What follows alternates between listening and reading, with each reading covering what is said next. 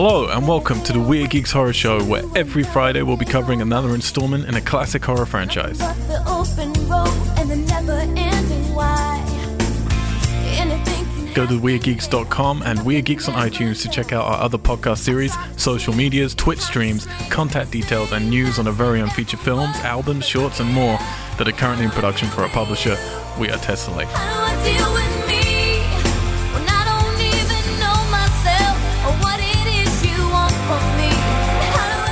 Weird Geeks is not affiliated with any of the rights holders of the films referenced, and no infringement is intended.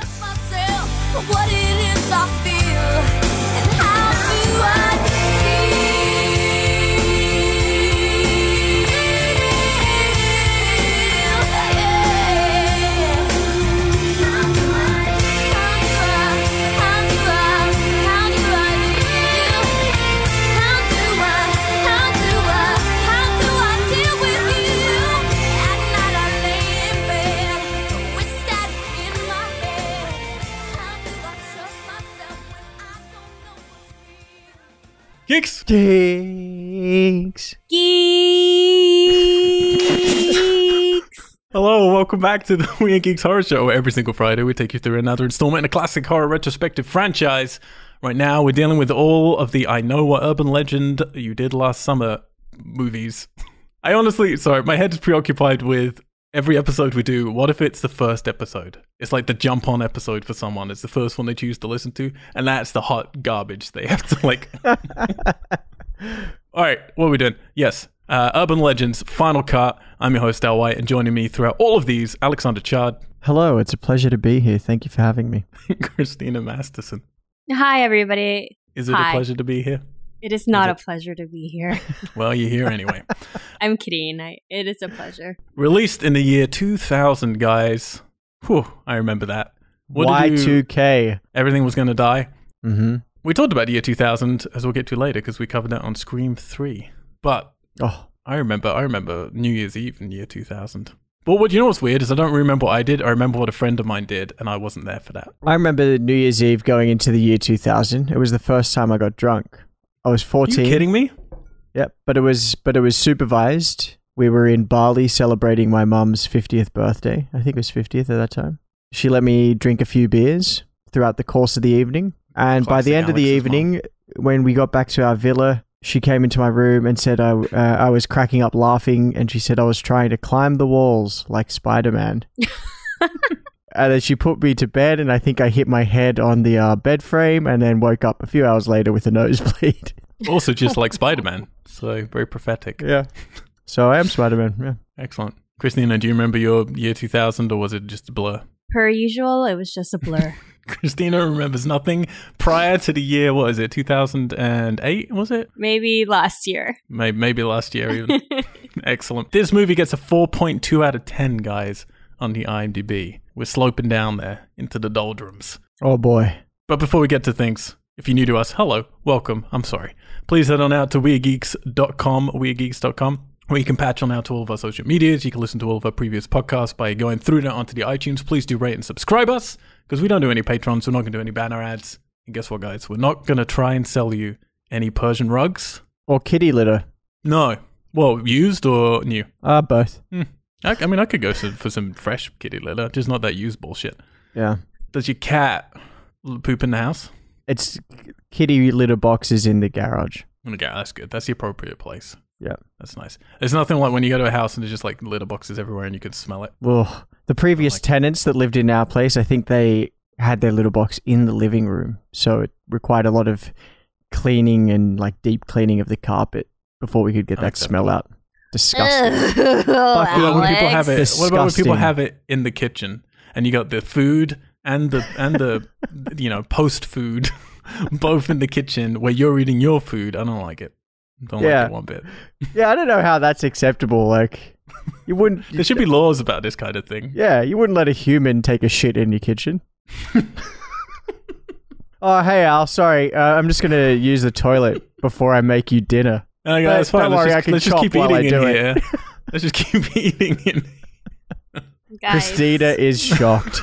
She's a, sleepy today, so we can get away with whatever we want. I'm gonna enjoy Yeah. this Or- week's True. episode. or Christina is a firm believer in the toilet kitchen combo. no. That's disgusting. It's like you guys are describing my life. also, weirdgeeks.com, you can do the stuff that we already said you can do the things with, but also other things uh, to do with our fuck it, who cares? At the end of the show, we'll tell you how you can support us by, um, you know, listening to our music and watching our films, and you know, sort of being nice to us on social medias. But until then, the year 2000, guys, we already we already explained it's a blur to Christina. I remember other people's memories better than my own. Alex drunk and climbing the walls, literally. so. What movies were coming out as all three of those things were happening? I like to think at the exact same moment. Okay, Alex, you got Here the we go. top 10 box office? I do. Coming in at number 10, a film that I actually really enjoyed but I haven't seen in a long time, starring Harrison Ford and Michelle Pfeiffer, the thriller What Lies Beneath. Wait. I fucking love this movie. that's that film, right? I just suddenly Yeah. second guessed myself. Yeah. Yeah, it's a great film. No, I really love it. And uh, we talked about it quite a lot, but that film was made in the middle of shooting Castaway because they wanted to keep everybody Yes. while Tom Hanks lost weight. So, and the only way to do that was to make another film to keep everyone on board. Loved it. Jeez. Coming in at number 9, the start of a mega franchise, The X-Men. Ooh, the beginning of the end for the comic book revolution. Oh boy. Oh boy. Coming in at number 8, George Clooney film The Perfect Perfect Storm.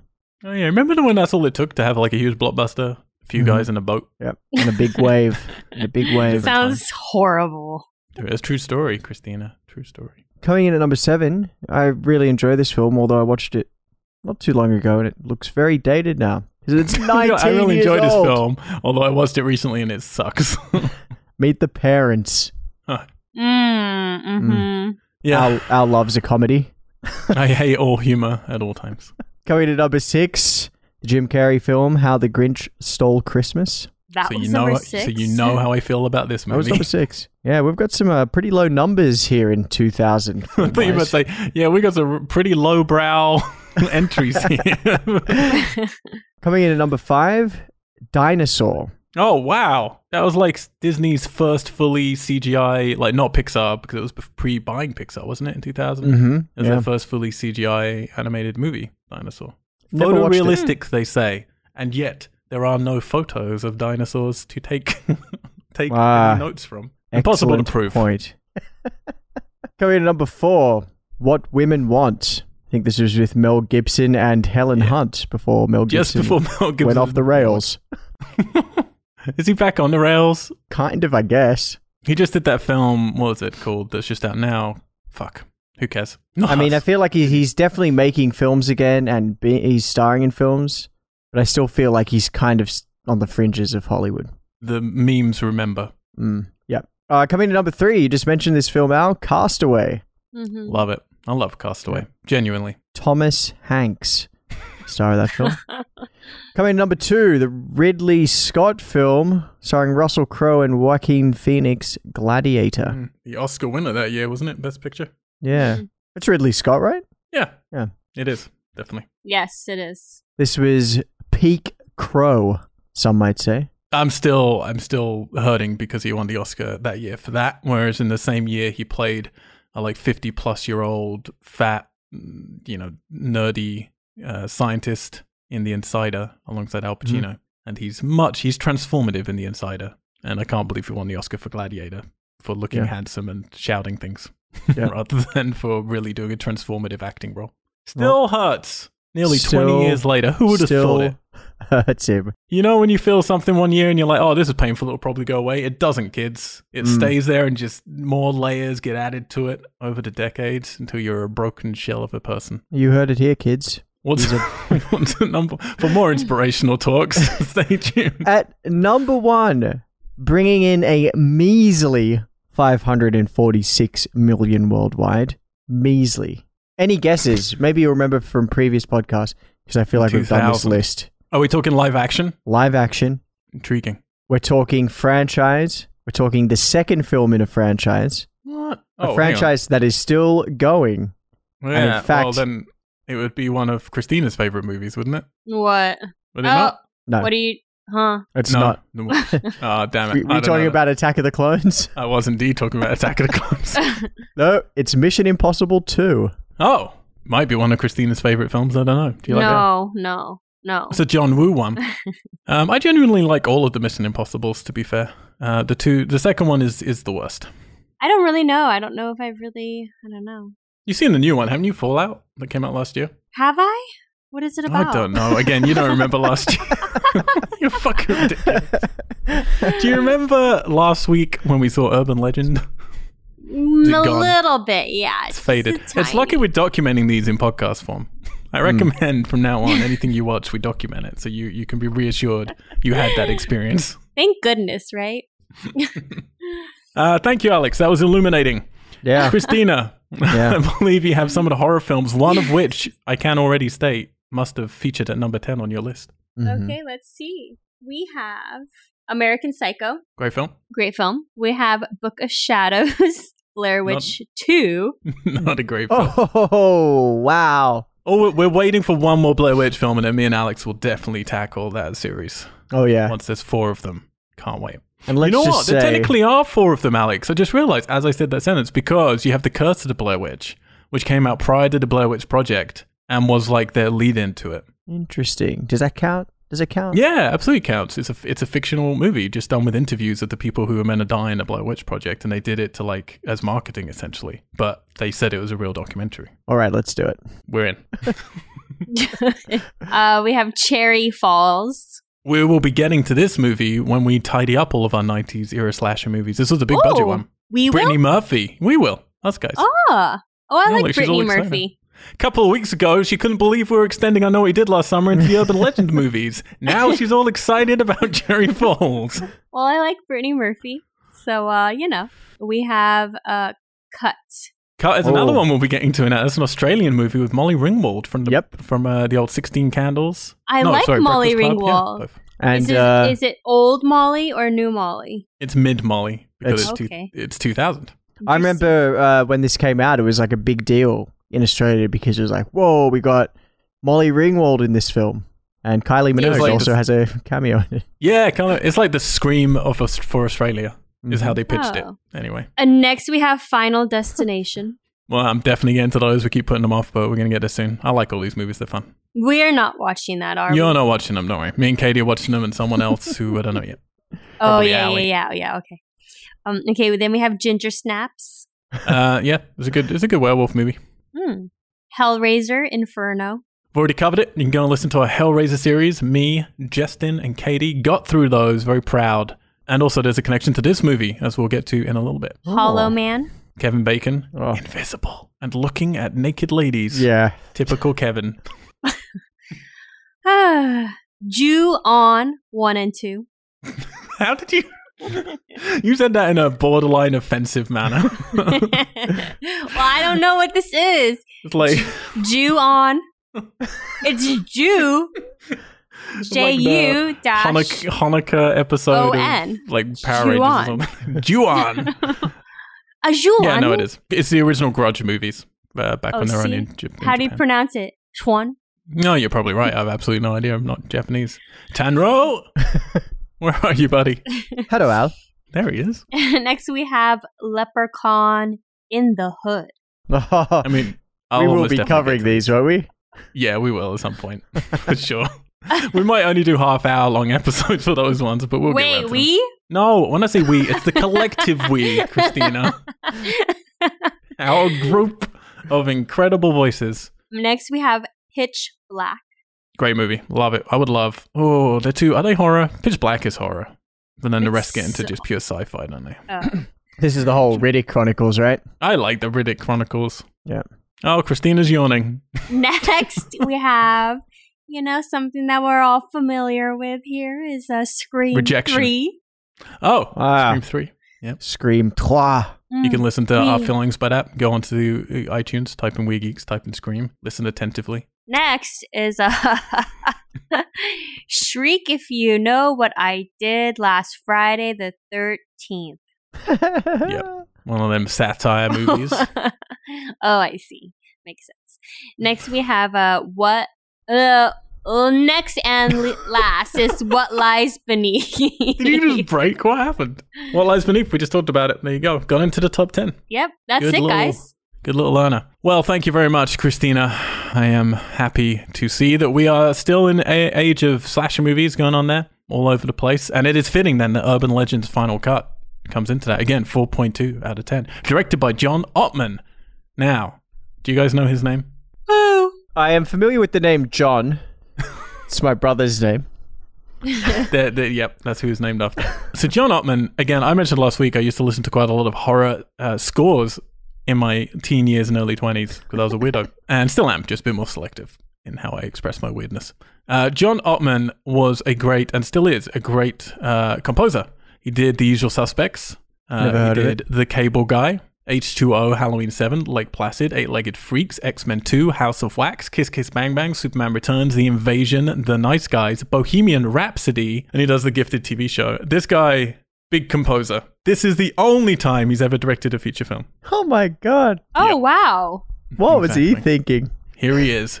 Uh, written by Paul Harris Boardman and Scott Derrickson. Now, do you know these names? I used to know Scott in school. Actually, no. Yep. I'm still friends named with after Scott. him.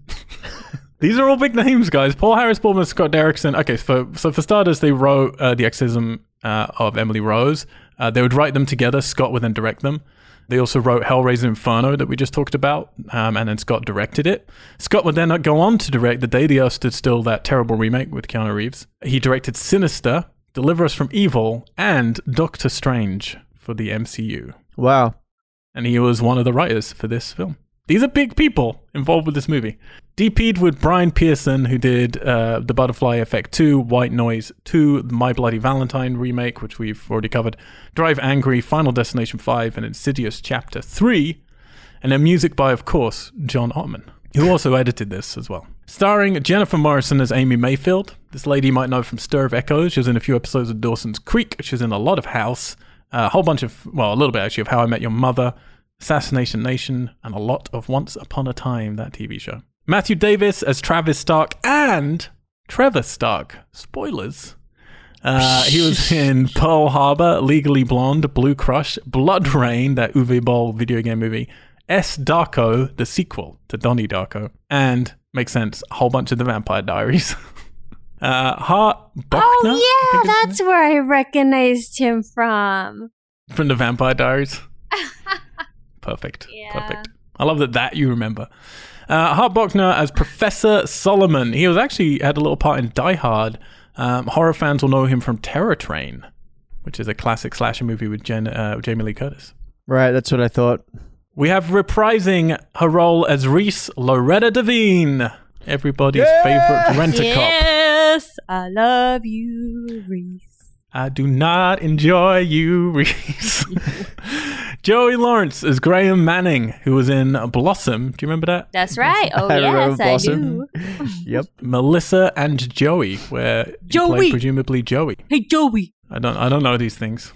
I'm afraid. Anson Mount. What a name. Mr. Mount. As Toby. He was actually in uh, The Boiler Room, which is a cool film. He's in Line of Fire. He's in that terrible, thankfully cancelled Marvel show Inhumans. And he's in a lot of Star Trek Discovery. But what I'm most interested in is his upcoming movie, Midnight Climax. Oh, Wow. sexy. And of course, Eva Mendes as Vanessa Valdeon. You'll know her from Children of the Corn 5, Mortal Kombat, Conquest, Training Day, Too Fast, Too Furious, Once Upon a Time in Mexico, Hitch, Ghost Rider, The Spirit, Fast Five, The Place Beyond the Pines. And guys, I didn't realize this, but Eva Mendes hasn't worked since Lost River uh, a whole bunch of years ago, that uh, Ryan Gosling directed movie. You know why? Why? Her and Gosling shacked up and have had a bunch of kids. Oh, really? So she just she retired. You for a while. didn't know that? Oh, come on. Yeah. Come You, on. you don't Shame know anything about part of the Ryan gossip rag. Gosling's life. Hello. Eva Mendes so attractive that when I watched this film with Katie, she turned to me at the end and just said, "It's just a miracle that that someone's just not having sex with Eva Mendes the entire all day long, just the entire time. it's amazing she gets anything done because she's just too attractive." this movie budgeted at fourteen million dollars Box office $39 million worldwide. Mm, So decent, but not great. 14 million though, guys. That's the same amount as we had last week, I believe. Um, that's a that's a good amount. So we got a new studio here, not the same as last time. Uh, John Ottman took this as his first and only feature directing role. He was looking for a wacky tone for the film, something more tongue in cheek than the original. Oh, very much so. That makes sense. We're gonna get to it. Oh, what's the deal with horror, tongue in cheek, wacky sequels? Wacky, wacky. Well, But I I'm don't gonna, understand why. If if that's what they want to make, then why does it have to be a sequel? Why can't it just be uh, its own standalone movie? Well, and also, why does it have to be? Because this is a weird thing. When I read that, I was like, "Oh, that makes sense," but I was like, "But also not," because I'm going to argue too much of this movie takes itself too seriously. Yeah. like yeah. it, it's Absolutely. very, Yeah. very po-faced. Anson Mount auditioned for Travis and Trevor Stark, but was then transferred over to audition for Toby. Eva Mendes' role was originally much, much smaller in the script, but the director liked her and the character so much that he expanded it because he also, yeah. Anyway, she was uh, a lesbian in this movie as a nod to the first film where Reese was meant to be a lesbian. That's them finally making right on that promise.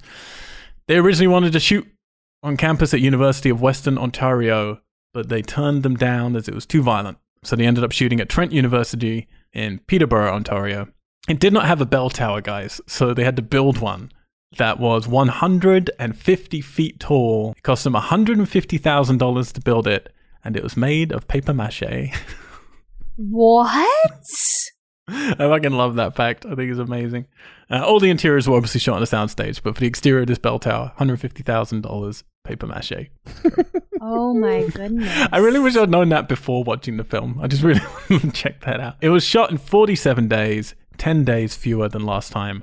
And I think that's just principal photography because they did go back and do some reshoots that we're getting into. I've seen this movie, guys, quite a few times, but not for a while. Um, this is a movie back in the day when I would watch every slasher movie that went straight to DVD. Obviously, one that cost $14 million. You're going to feel like that's one of the big boys. It's obviously no Scream, but I'm going to keep partaking. And I remembered fairly enjoying it. I remembered having problems with it, but enjoying it for the most part. What about you guys? You ever seen this one? Never seen it. Um, I thought I had seen it. I thought I had seen it, and then as I was watching it, I was like, "Oh yeah, yeah, I remember this."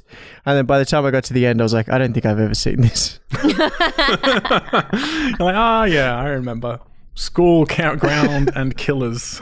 Sounds. And like- the movie set. Without getting to any spoilers, but as it got to the ending, I was like, "Oh yeah, I know what happens here at the ending." And then I realized I was just thinking about the previous film. it's So, going to be the curly haired girl. When's she showing up?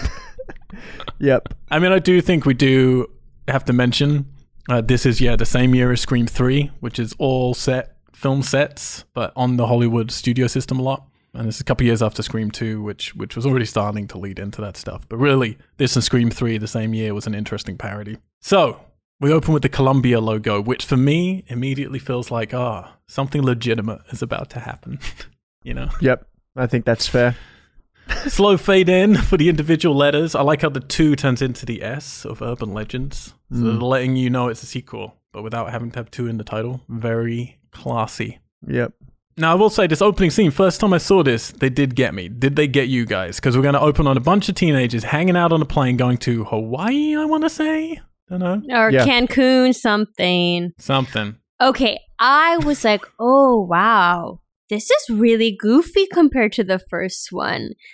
Oh, jeez. Ooh, I don't know. I don't know what's goofy Oh, about well, it. maybe. I think, oh, maybe. Oh, I know. I know.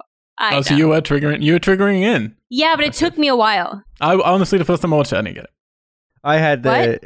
Same experience as Christina, where I was like, "This is just so wacky," and my first thought was, "It's a sequel. Maybe that's just how they're going to go." And then, yeah, about halfway into that sequence, I was like, "No, this is this is going to be like, I've Fake seen somehow. Scream three and four. I know how this shit yeah, goes. exactly." Yeah, exactly. And, like, and I think it was at this point where I was also like, "Oh yeah, I remember this. It's not real."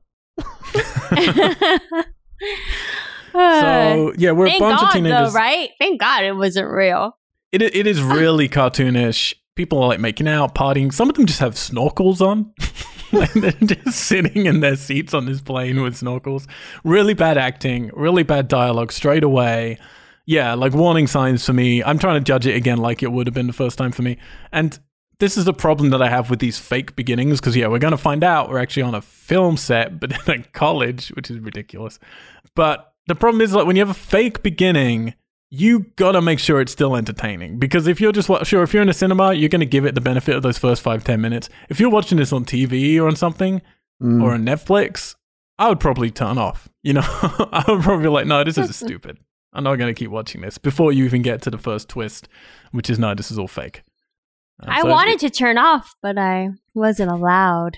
you're not allowed, You're not allowed. Wanted- Um, so two of them, uh, we got. Oh fuck, what's her face? I've forgotten her name now. Who's the girl? The actress, the bimbo kind of. The blonde ditzy- girl? Sandra. Sandra. She's heading off to have sex with her some guy in a toilet. We see a flight attendant just walking around with a knife. Honestly, I'm immediately like, this is going to be terrible. um, There's that guy That is- telling the urban legend about the creature on the wing. he looks like the lead singer of Weezer. And he's just he really looks like. Rivers Cuomo. he does a little bit, actually. It's true. Yeah, but it's just it's so amped up. It's so cartoonish. Like they're having sex in the toilets, and then she's getting him to go down on her, and then there's blood on the mirror saying "You're going down." It's just like, oh man, all right. And then the plane does begin to plummet. She comes out of the toilet, and everyone's just dead. Yeah, everyone's been sliced. Yeah. so like weird. everyone's like, yeah, been sliced or have knives in them. Like where are all these knives coming from? Knives coming from, yeah. Yeah, yeah. Uh, it's really, it's really not great. Um, and then she has to like commandeer the plane in a in a crazy scene.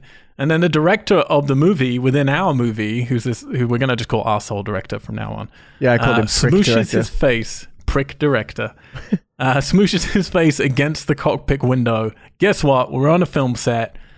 I mean, I'm not gonna lie, it's a nice little twist. However, I just wish that the stuff precursing this would have been more enjoyable first. You know. Yeah.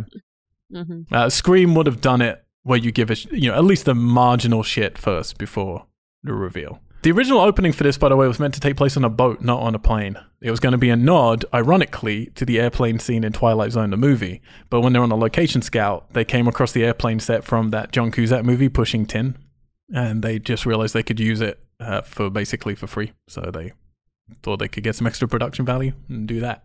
Good for them. So, so here's my immediate problem with this film. I'm just gonna say right now, we've covered a lot of movies on our show. I don't know that I've ever. I had to turn to Katie twice and pause with fear in my eyes. She was like, "What's wrong?" I was like, "I don't know what to write down." There's so much happening in the first half of this movie. So many fucking little things. If you're trying to write it down the notes of what's actually mm. happening, you're like, I don't know what's important and what's not because there's just so much shit going on, and there's mm-hmm. so many characters and they're, they're really hard to differentiate between a bunch of them. Like most Yeah. of the white dudes are just like generic white dude one, who's the asshole director, generic white dude two, who's obviously the handsome director, generic white boy three, who's like the money guy, I guess, who's also an asshole. Like there's just so many fucking people. It's it's bewildering. And then there's like another director they suddenly throw in at one point. Like it's oh, I don't know. Yeah. Anyway, Yeah, it was like hard Yeah. in that first bit. I found certainly in like the first twenty minutes to kind of pick out who who was who, like who who were our main players going to be. yeah, who are we meant to care about? Yeah, we get lots of in jokes like oh she's no jamie lee curtis and stuff like that they're definitely trying to do a kevin williams script here mm. last week they were trying and i think we all agreed it wasn't quite to that level but it was it was definitely a possible sort of kevin williamson style this week eh, it's not terrible this But- week spelled W E A K.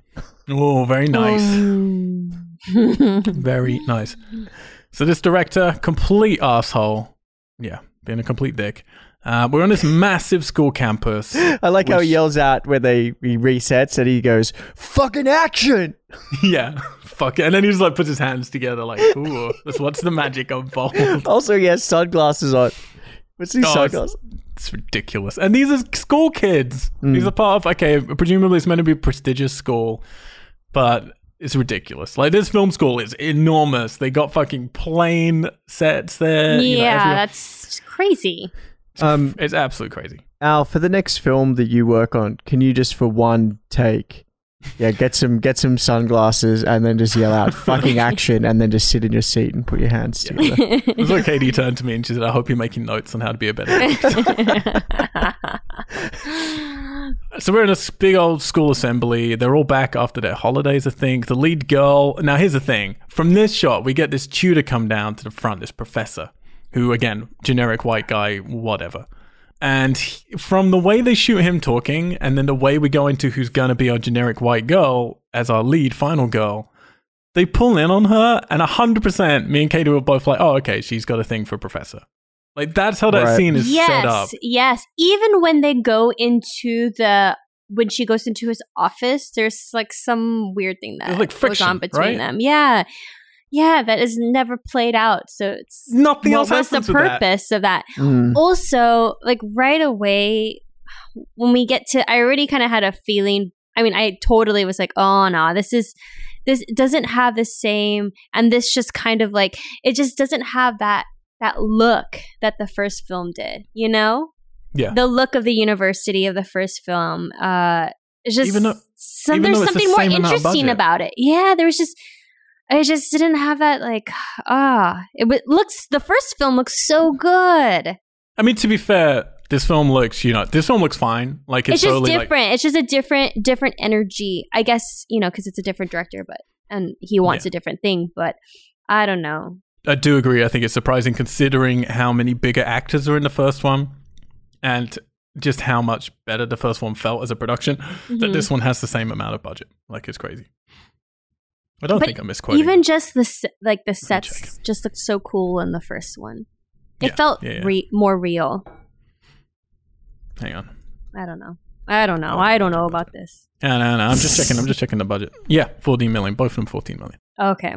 Yeah, yeah, yeah. I mean, very weird. She has this weird friction with him, which is not played off later. I will argue she has more friction with him than she does with the guy she's meant to like give a shit about, but whatever. Yeah, we'll get So to the- that.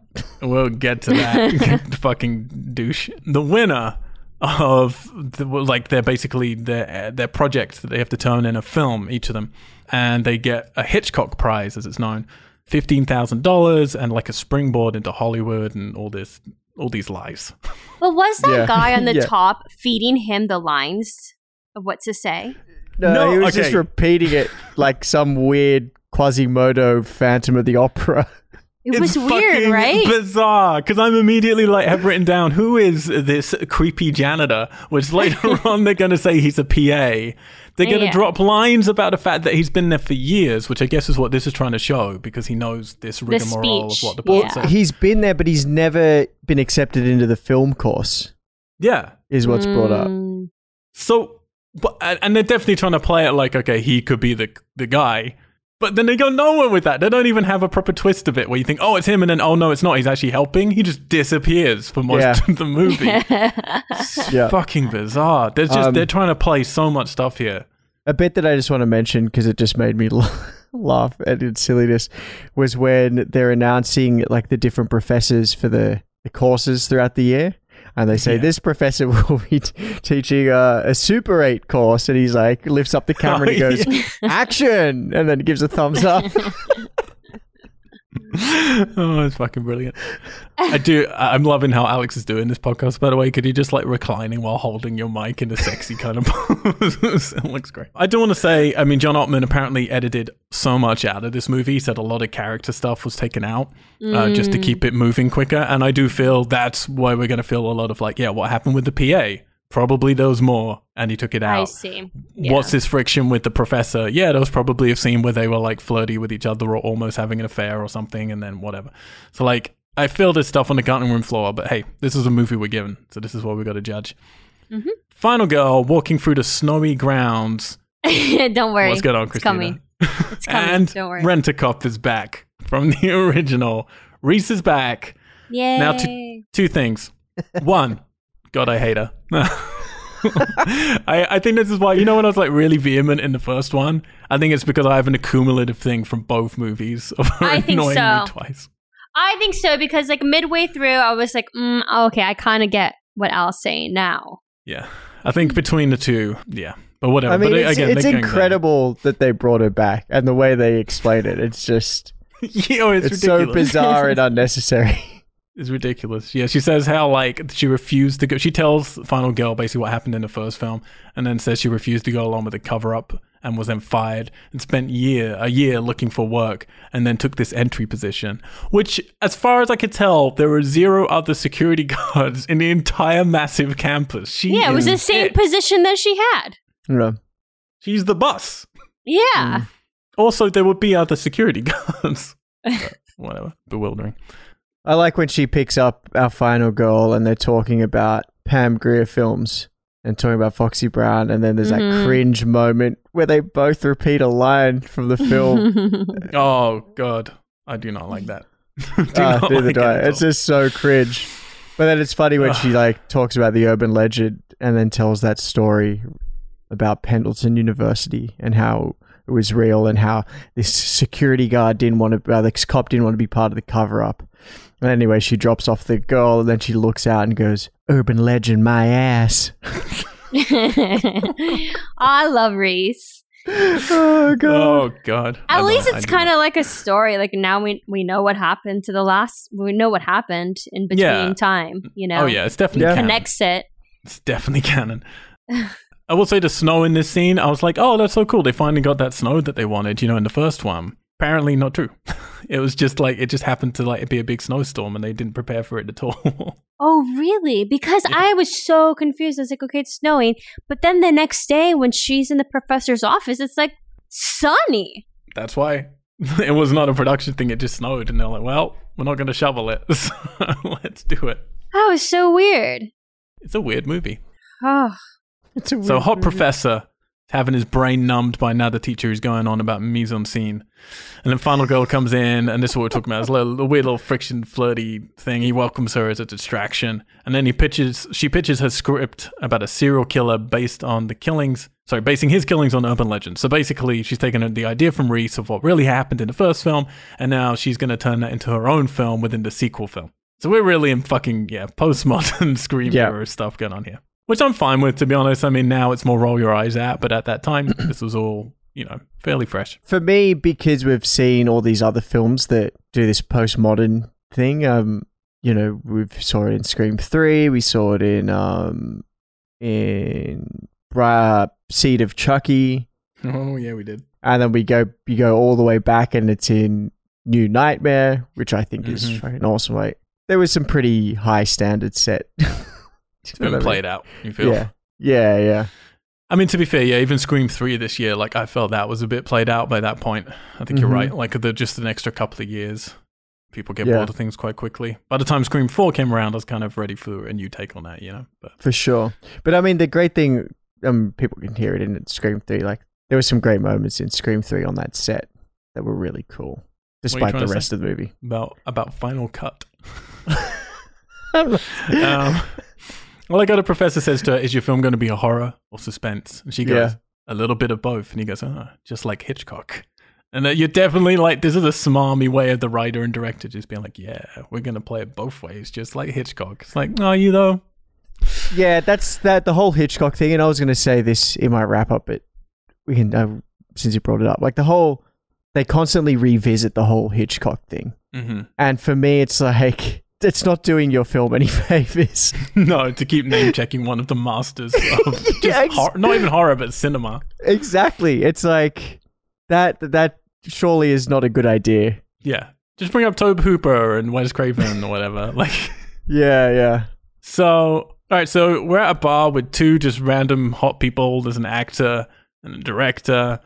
Um, which director is this one? Because it's not arsehole. 'cause it's he the comes one up. that shot himself in the tower. oh, so this is handsome boy. Yep.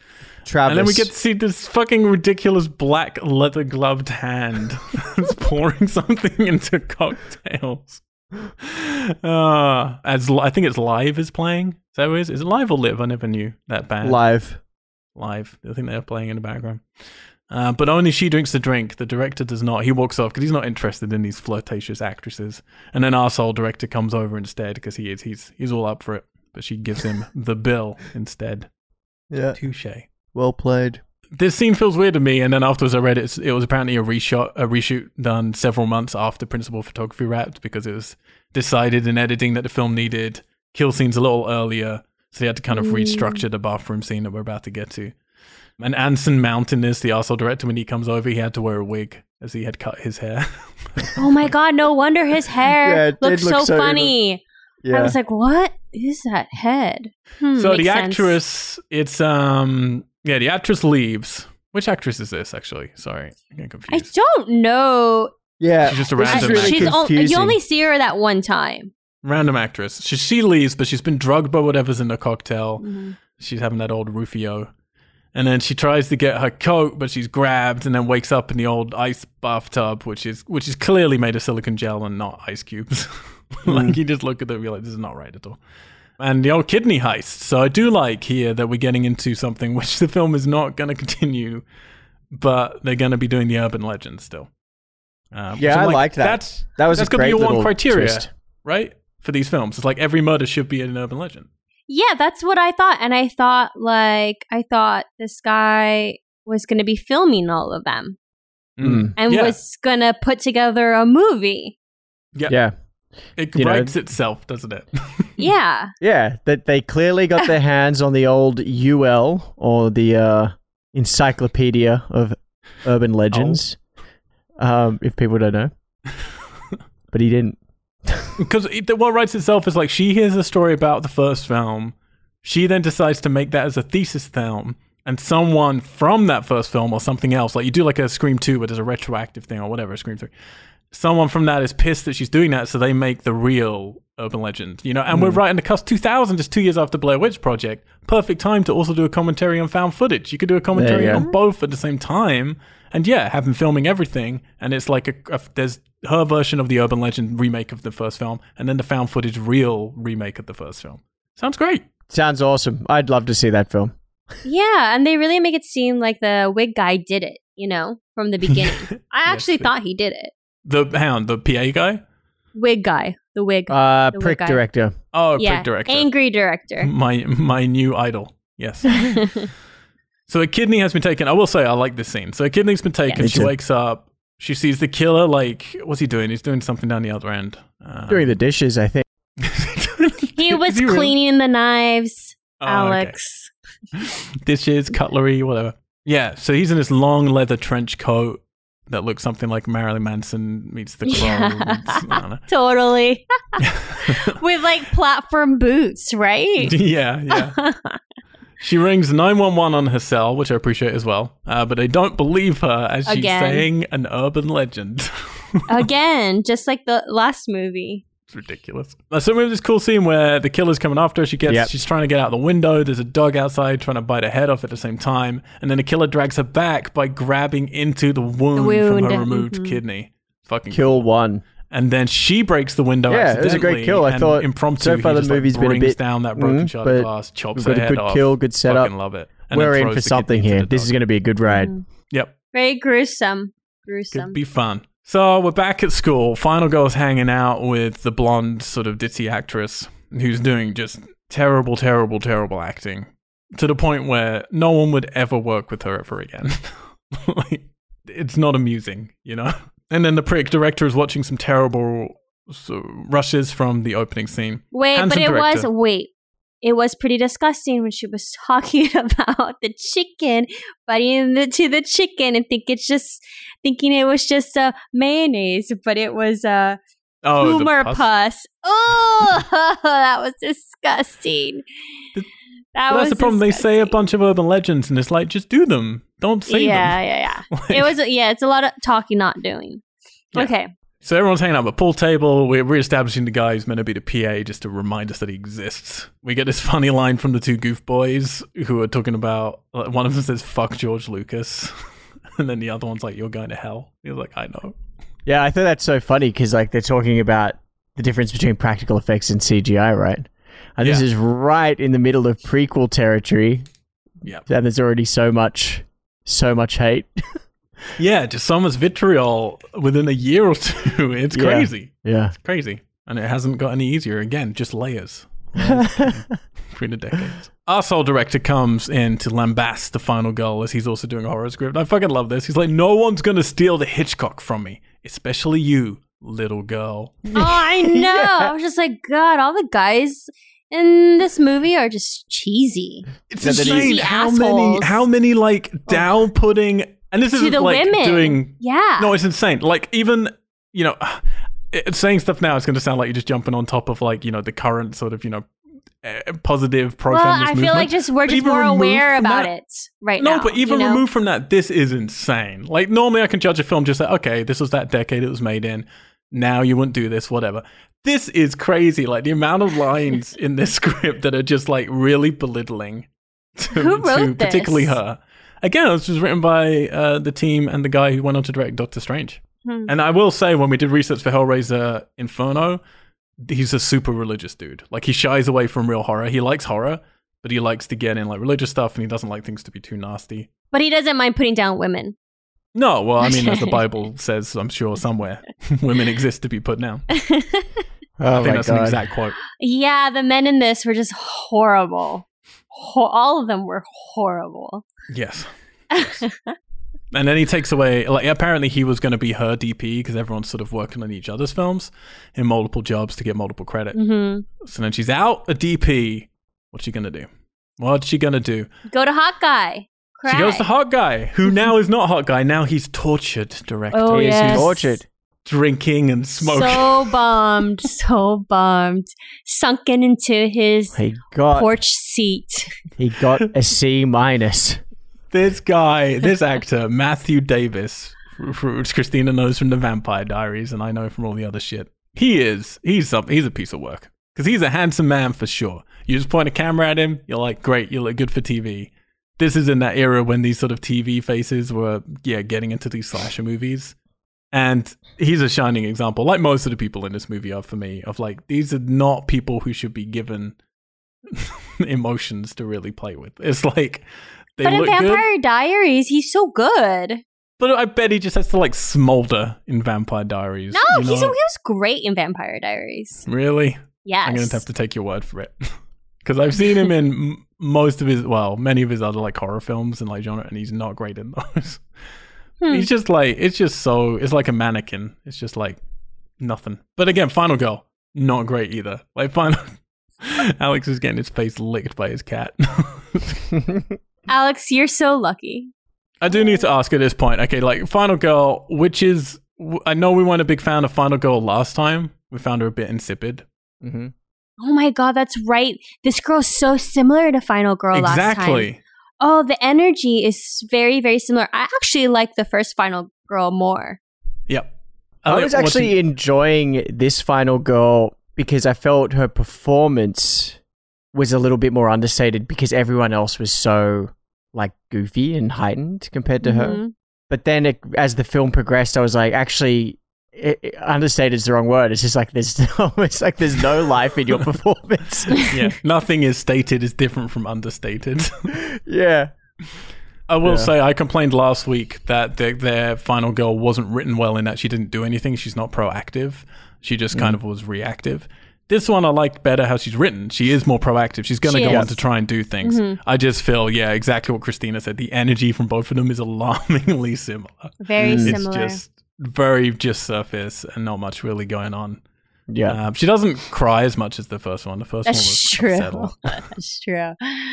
Uh, And uh, but she is a bit of an asshole as well because she just comes to this. I mean, a lot of these people are just they're all just so self-involved. Like he's all upset because he's not gonna win the Hitchcock and he's got a bad mark on his film, and then she just goes, "Oh, I'm I'm sorry. Can you read my script though? Because really, all I'm here to talk about is me and not no, you." it wasn't. Can you read my script? It's like, oh, but I really need a DP. Can I borrow yours? Do you know anybody? yeah. I cannot believe though that. Okay, fine. I think I'm skipping ahead. Go ahead. Okay. are you sure? Yeah, I mean, it doesn't really matter. I mean, it doesn't matter that I'm skipping That's ahead. yeah. I mean, to be fair, none of this really matters, but we're doing it anyway, Christina. So, I mean, I just can't believe that he would kill himself because he got a C minus. no, he wouldn't. Oh yeah, I mean- that's right. That's right. He didn't. You're right. You're didn't. right. But I'm to be sorry, clear, no, no. But if that even people believe that. But to be, I mean, to be fair, students commit suicide all the time. Like it does happen all the time. He Okay. just, but from his character and his acting, no, I do not believe it for a second. Okay. Okay. You're right. Okay. You're right. I forgot. But yeah, he claims he's got no money, no connections, not like the rest of them, so he's not going to make it. hmm And she says, He's the best director in the school. hmm Bye. Just walks. And that's it. Oh, and then she does that like she says one thing and then does that pause, like pauses, turns, says that one thing, and then leaves. Yeah. Like oh, like oh, it'll, it'll be all right. Yeah. It'll, it'll all work out. Katie honestly laughed out loud at that point. It was so funny the way she delivers that line and then waits like, I did good. I said, you'll be fine. And then just walked away. Ugh. Um, But yeah, he's offered to give uh, Simon his Euro- Eastern European, I think Russian maybe. I don't even know. What is that? The Bad Russian fake DP Matrix guy. he's so weird.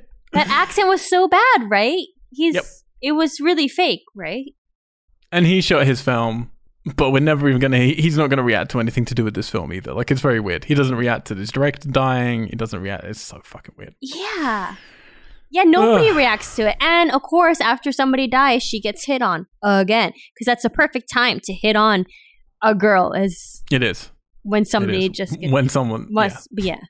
If you really want a girlfriend, just kill everyone around them. Yeah. them up. Um, I've written down here that Christina is sad at the fake dead dog on the set of their movie. I hated that. Yeah, I hated it. Oh, So yeah, exactly like Alex said, this Matrix DP appears. He's still he's got fucking goggles on. It's ridiculous. And then he pulls out his because they're shooting on eight millimeter, I think, and then he pulls out his sixteen millimeter and it's like, "This is my baby, Yeah. baby." Baby. Baby. Oh my god. oh, oh, it's so bad. It's so bad. it's so bad. it really is. He's trying to chat up Eva Mendes, who's like, "What is she? What is her job? Is she like a first aid? She's like boom girl. oh, she's boom girl. Yeah. Uh, she was like doing a bit of everything. It seems. Yeah, because then she's definitely like an AD later. Yeah, Yeah. I guess so. Everything. does a bit of everything. So he's chatting her up, and she tells him if you were a girl, she'd definitely fuck him, which I wouldn't. No, I wouldn't. I don't think anyone would fuck that guy. it was a different time, the year 2000. You walk into a club in a leather jacket like, and goggles on. Even him, I wouldn't. I w- couldn't. Wouldn't be able to like differ. Differ. What? What the hell is that word? Um, I wouldn't be able to Differentiate? tell. Yeah, any of them apart. If No. it weren't for his fake accent, they Yeah, still completely. all look the same. it's ridiculous. There's just But a I lot of white dudes. he was dressed like he was in the Matrix. I mean, that was pretty Whatever, hot back yes. in 2000. But their Exactly. faces. She, he didn't have leather jeans on, that's all. Bimbo actress can't get into a car, so she skips us through the dark set to find her keys quite happily. it's ridiculous. Struggling to turn that shot of her trying to turn the light switches on in the set is fucking ludicrous. She's just like smooshing at them for ages. And guess what? The killer's there. And this is where I think what Alex was saying is going to come true. He, he's like takes time to wire a mic into this 8mm camera and then begins shooting her as he's stalking her. So I'm thinking, yeah, for sure, he's making a home movie. A movie. Yeah, exactly what I thought. But no, he kills her with a tiny scalpel, which I thought was a wasted opportunity. Um, and again, no urban legend here in the death, Yeah, just killing her. that's what I thought. Okay. So then we skip to the next day. Everyone's watching the rushes for Final Girl's film. It's farcically stupid. Like, just That's That was Kill 2, by the way. Thank you, Alex. It's just terribly stupid. Like how how this this blonde girl who's just been murdered is in these rushes. Um, and then it cuts to the footage of her actually being killed. And I like this idea. We get to see the second half of the scene because we cut away before she died.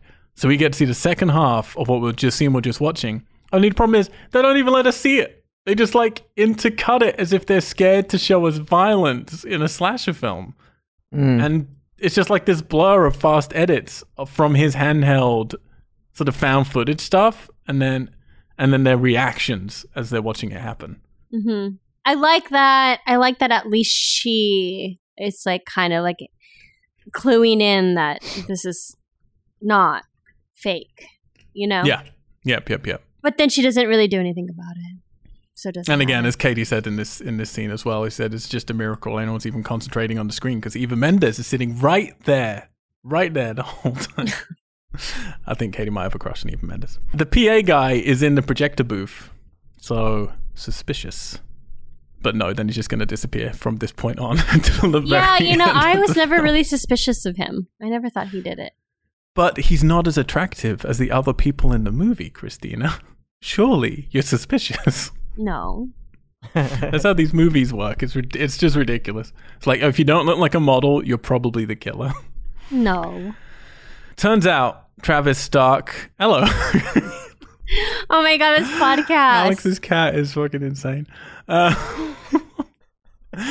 turns out this Travis Stark is dead. He took his life, but Final Girl thinks that she then sees him running away as the professor is announcing in the quad of this school to everyone. This is when they choose to tell everyone that their friend is dead and killed himself. And then he starts fucking quoting some like pretentious film. Yeah. At this point, Oh. I didn't So even weird. know who Travis Stark was. was I like, who are didn't. I wasn't about? sure either until they showed his picture. Yeah, exactly. I mean, he's called Travis. The blonde bimbo actress they presume is in LA because she mentioned she had she had a potential ER audition. So doing that thing that we did in Urban Legend, wasn't it? Where one of them disappears and they think she. Which film was that? Was that that? Was Oh yeah, it was Urban Legend. Yeah, when when uh Pacey on the car, they thought he was Yeah, like, yeah, yeah. oh, he's just uh snowboarding or whatever. He's just up being a snow bum. And some rich fucking kid, which is the one you guys know from Blossom, yeah? Which again, I don't really know what Blossom is, but Joey Lawrence. Joey. Joey. Joey. Yeah. He comes over to tell Final Girl that with his father's connections, he can get the money to make her movie. And she's like, no, I don't need your connections. And then he reveals that she's not really the blue collar kind of like homewood kid of this area that she pretends to be. She was 13 years old when she left Hollywood because her Oscar winning documentary filmmaker father passed away. And then he says, I'll see you on the set, darling. Oh god, awful. And that, he was that- so angry.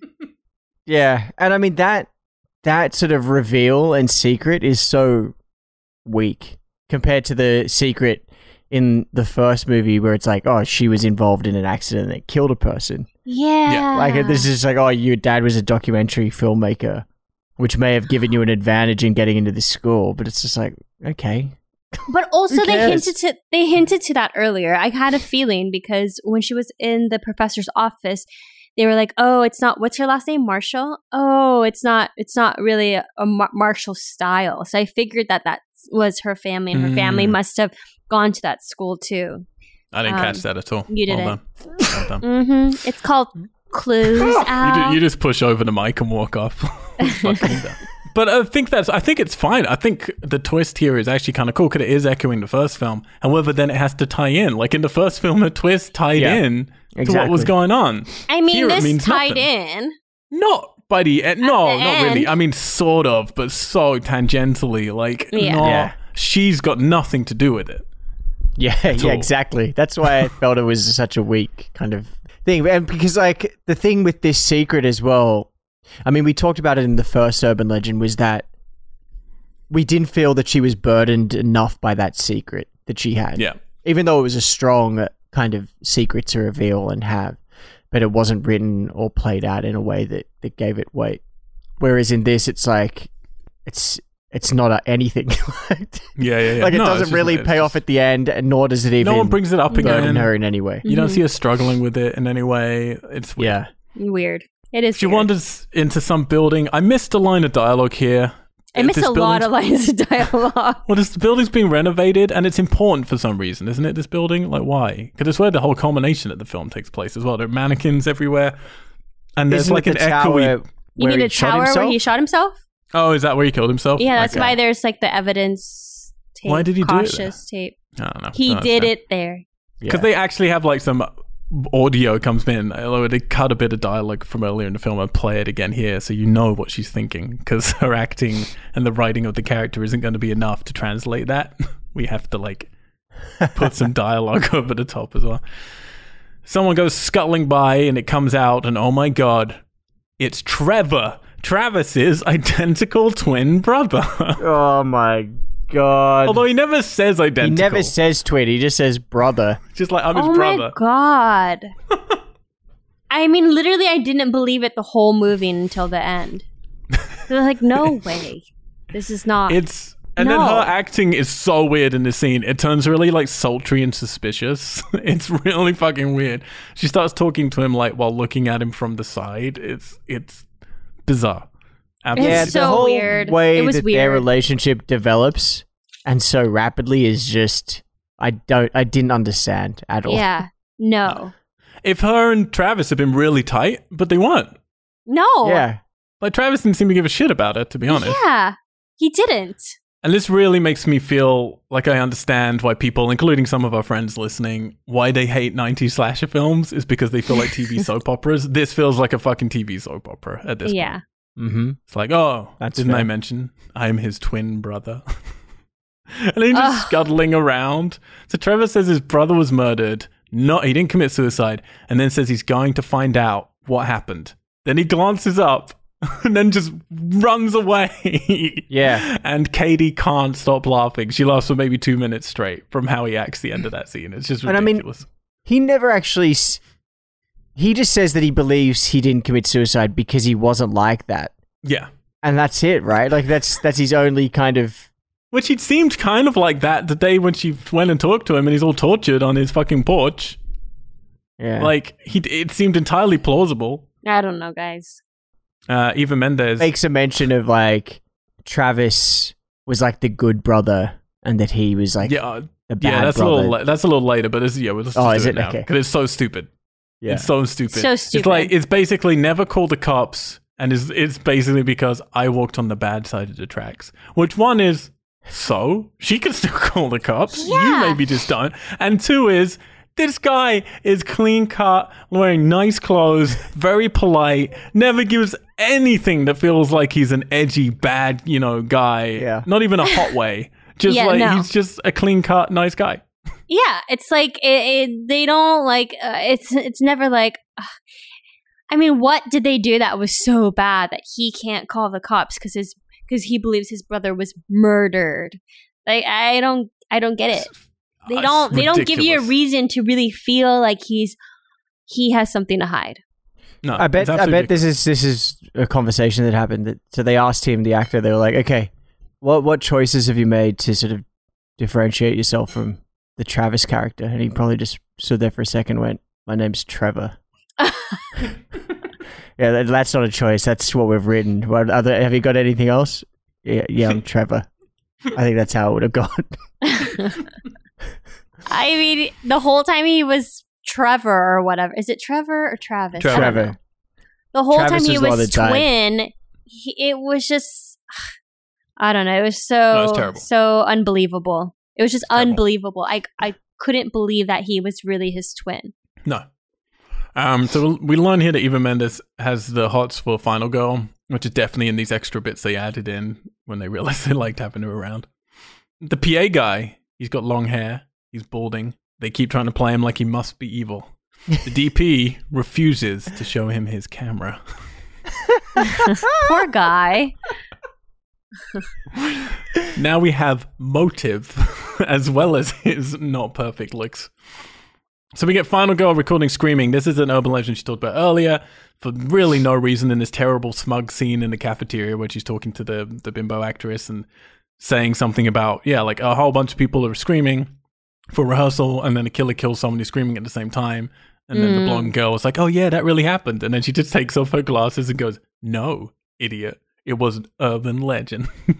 Yeah, Crazy. because I thought at first when she was telling that story, she was talking about the scene in um the first one when Tara Reid gets killed and she's on the Yeah. radio. I was like, oh, that's cool. That's a cool little throwback. And she was going to say, no, that actually happened at Pendleton because I did all this research on it. Yeah, no, she she didn't do any up there. research on it. No. She didn't do any research. No. And she and just didn't cracked- even ask Reese one one question. Yeah. yeah. And she's meant to be writing a whole movie about it. Mm. She's like, I'm gonna. Oh no, let's not even go down it. But anyway, so she's gonna actually do it here. She's recording a bunch of people screaming as the DP is going outside to smoke a cigarette and get murdered. We get a first proper look here at the killer. So let's talk about this: long leather jacket, fencing mask, Mm-hmm. kills the DP with his own lens. Mm-hmm. Mm. Kill How ironic! How ironic! Yeah. These close-up cuts of people screaming are fucking hilarious in this. yeah. Yeah. and then final Oh my god, those killed me. It's, it's The so funny. smiling and the screaming and It's all so screaming funny. at the exact same time. oh, it was so horrible. And then she stops the screaming and then thinks she can hear someone outside screaming as the DP dies, which is ridiculous because she's recording with a mic in a room. There's DP somewhere outside. You could maybe do that with specified mics, but you'd have to have them like wide open. And she's got people screaming about two feet away from this mic. So she Yeah. would be deaf or should have that mic closed right down. It's and what really annoys me when you see this sort of stuff in films is like this film's clearly made by professionals. Like, Yeah. they know what they're doing. So you think someone would go, uh, this scene doesn't work?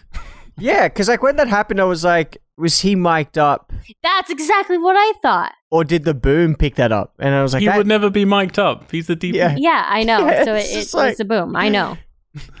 which is so weird. But it sounded like he was mic'd up. So stupid. The ma- the way they made it sound. But he but yeah, of course he wasn't. So yeah, fencing mask. yeah, mask. the one the one crew member that brought that up on that day of shooting was fired. yeah, like get out. So yeah, this isn't Uh, good. This does this does this couldn't work. Look, I'll, I'll show you right now. I'll, I'll go outside. None of you will hear me. But I really like the moment of her stopping and thinking she hears something. so throw logic to the wind. Yeah, how do you feel about this fencing mask? Whatever. I mean, I can see that the this feels like they're they're really trying to create a uh, what's the word like a more iconic killer in this one. Mm-hmm. But the the fencing mask it just seems sort of out of context and doesn't make any sense. It's weird. It feels like an athletic school and they're all doing things. You Yeah, know, yeah. it would fit better. I guess in other slasher films, like they do, the masks don't necessarily have much to do with stuff. No one ever really That's like the one true. in Scream. It's like Ghostface. What's that about? Like Jason's hockey mask. He's not a hockey team. He's killing. Like That's I mean, true.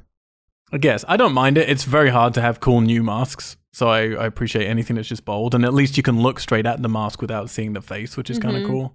Mm. But they just don't do that much with it. I think it could be it could be used for more striking imagery, and it's not. That's all right. What was I going to say? I You're gonna say how Reese the cop is dancing to Foxy Brown? Yep. Oh, Probably. this okay. This is when I felt your pain. Welcome to my world. Um, final girl comes in. She wants to borrow the security tapes to see if she can see what happened because Rena Cop's doing nothing. She's just watching Foxy Brown all the time. Yeah, killing- and just like what doesn't believe anything she says and just dismisses every single thing. It's like Yeah. you Yeah, should know Even though better. she's lived through it Reese, before. know better. Exactly. Reese, what the hell? That, That was whole just t- dumb. That was dumb. Yeah, that that I found so confusing because it was like, It was st- frustrating. yeah, frustrating because they start her off with the whole telling the story and saying urban legend, my ass, and like being affected by that, and then the moment a student's like, there is some fucking crazy shit happening here, Yes. she doesn't believe him. Yes. And she was trying to convince the other one earlier that these things happen in real life. like Hmm. it's it's so dumb. And the, they made this big deal about the killing happened at midnight exactly, which I don't understand the importance of at all. I think that had something to do with her film that she was making. Okay. Like that was one of the things that she was doing, but I only kind of slightly remember her saying something like that, but then never saw it done, you know? It feels like so much is hacked out of this film that it just what's left doesn't make much sense. But Mm-hmm. so she's in the sound booth, and I think we're gonna get a replay from Scream Two, wasn't it? Is that right? Yeah. Film School Scream 2, Mhm. Hollywood Scream 3. Because the killer's in there on the other side of the sound booth, but he's in a weird, like, skull moon mask, which is pretty cool, but also weird Mm. that he puts on another mask on top of his mask. That's out of nowhere. We don't see this mask beforehand. It's just for one shot. Yeah, I thought that was funny because we had just had the fencing mask reveal, and I was like, okay, this is our killer. And Yeah. then the next shot, we see him, yeah, new mask. and then he takes it off immediately. Yeah, it's so weird. So they have this. He breaks the glass. they have this chase, and then she puts in a lot of effort to to break the lights. Like, how does that help? Like he's chasing her, and she starts smashing the light switches in the like the fuse box, whatever, to destroy the lights. So then she's in the dark with him. Don't Isn't understand that usually what the killer tries to do? Exactly. I don't understand the thinking behind this at I all. don't know. Ah, I'll see. They twisted your expectations. Subverting the Yeah. genre. So the killer comes in. She's in like the big recording room for for compositions and plays the piano. You can definitely tell a composer is behind this film for this scene. This was his idea. for him to come in and start playing those deep notes on the piano, and then it transitions into the score, which I quite like. Um, and she's hiding right underneath the piano. So I quite like this bit. And then she runs out and through some woods, and then somehow falls into a river or a lake. It looks like we're in a Jason movie for a minute. It's very strange. And then hides in the sewers as he's looking down at her. And I do like this. You can't tell if he's seen her or not because Mhm. he's looking Yeah, down. that bit was cool. Yeah. yeah, this is like this bit and the bit earlier with that kill. uh, They're both like I think they're fairly decent, Mhm. not amazing, but slasher scenes. But I mean, th- that idea is used better in the original stage fright, which we just covered. There's a cool bit like that where you're not sure if the killer's watching them or not. Uh, he also then picks up the VHS cassette that she was carrying that has the proof of what happened. Uh, so he's tidying up the loose ends. And then she runs into Rent a Cop, who claims she found her by watching the CCTV camera. She's like, "Oh, I saw you watching the Yeah. CCTV camera." See, I do Even see though- it. I do watch it. I do. yeah. So two problems. Number one is just timing. Like she literally just got into that corridor, so she would have had to fucking teleported down there. Yeah. Number two, how come she didn't see the rest of the chase then? She doesn't believe her that anything else happened. Yeah. They have a CCTV camera in the sewers. Surely they have it in all these other places that they've been running around. Yep. Yes, exactly, Al. The Exactly. whole yeah, the whole oh the cops are just gonna say it's vandalism for the glass. Well, don't you have a camera in that room to see it? I guess And I think- not. And I think all these problems come from a writers or writers that are really, really just putting in the importance of we need lots of red herrings. I think they want us to think that she's a, a possibility as well because she's from the first one. Maybe she's sort of emotionally damaged from that first one. No way. Honest to God, I think like they just want you to point the finger at everybody, and they're so preoccupied with giving us red herrings, they never actually make any of them work. Huh. yeah, exactly. Frustrates me. Yeah. Final girl then meets up with Trevor, tells him what happened. He tells her they can't tell the police. This is where he says that stupid, stupid thing. Uh, his his actual wording is like, I was into lesser pursuits. Oh my god. And then it suddenly occurs to her in her genius mind that someone could be killing the Hitchcock Award competition. That's why they're doing it, Mm. because they want to win. Which, yeah, like, okay. Trevor suggests, and I'm with him, I'll be honest, that they use her as bait for the next, on her next shoot days. Like, don't tell the police. The killer's going to come after you again, so just keep shooting.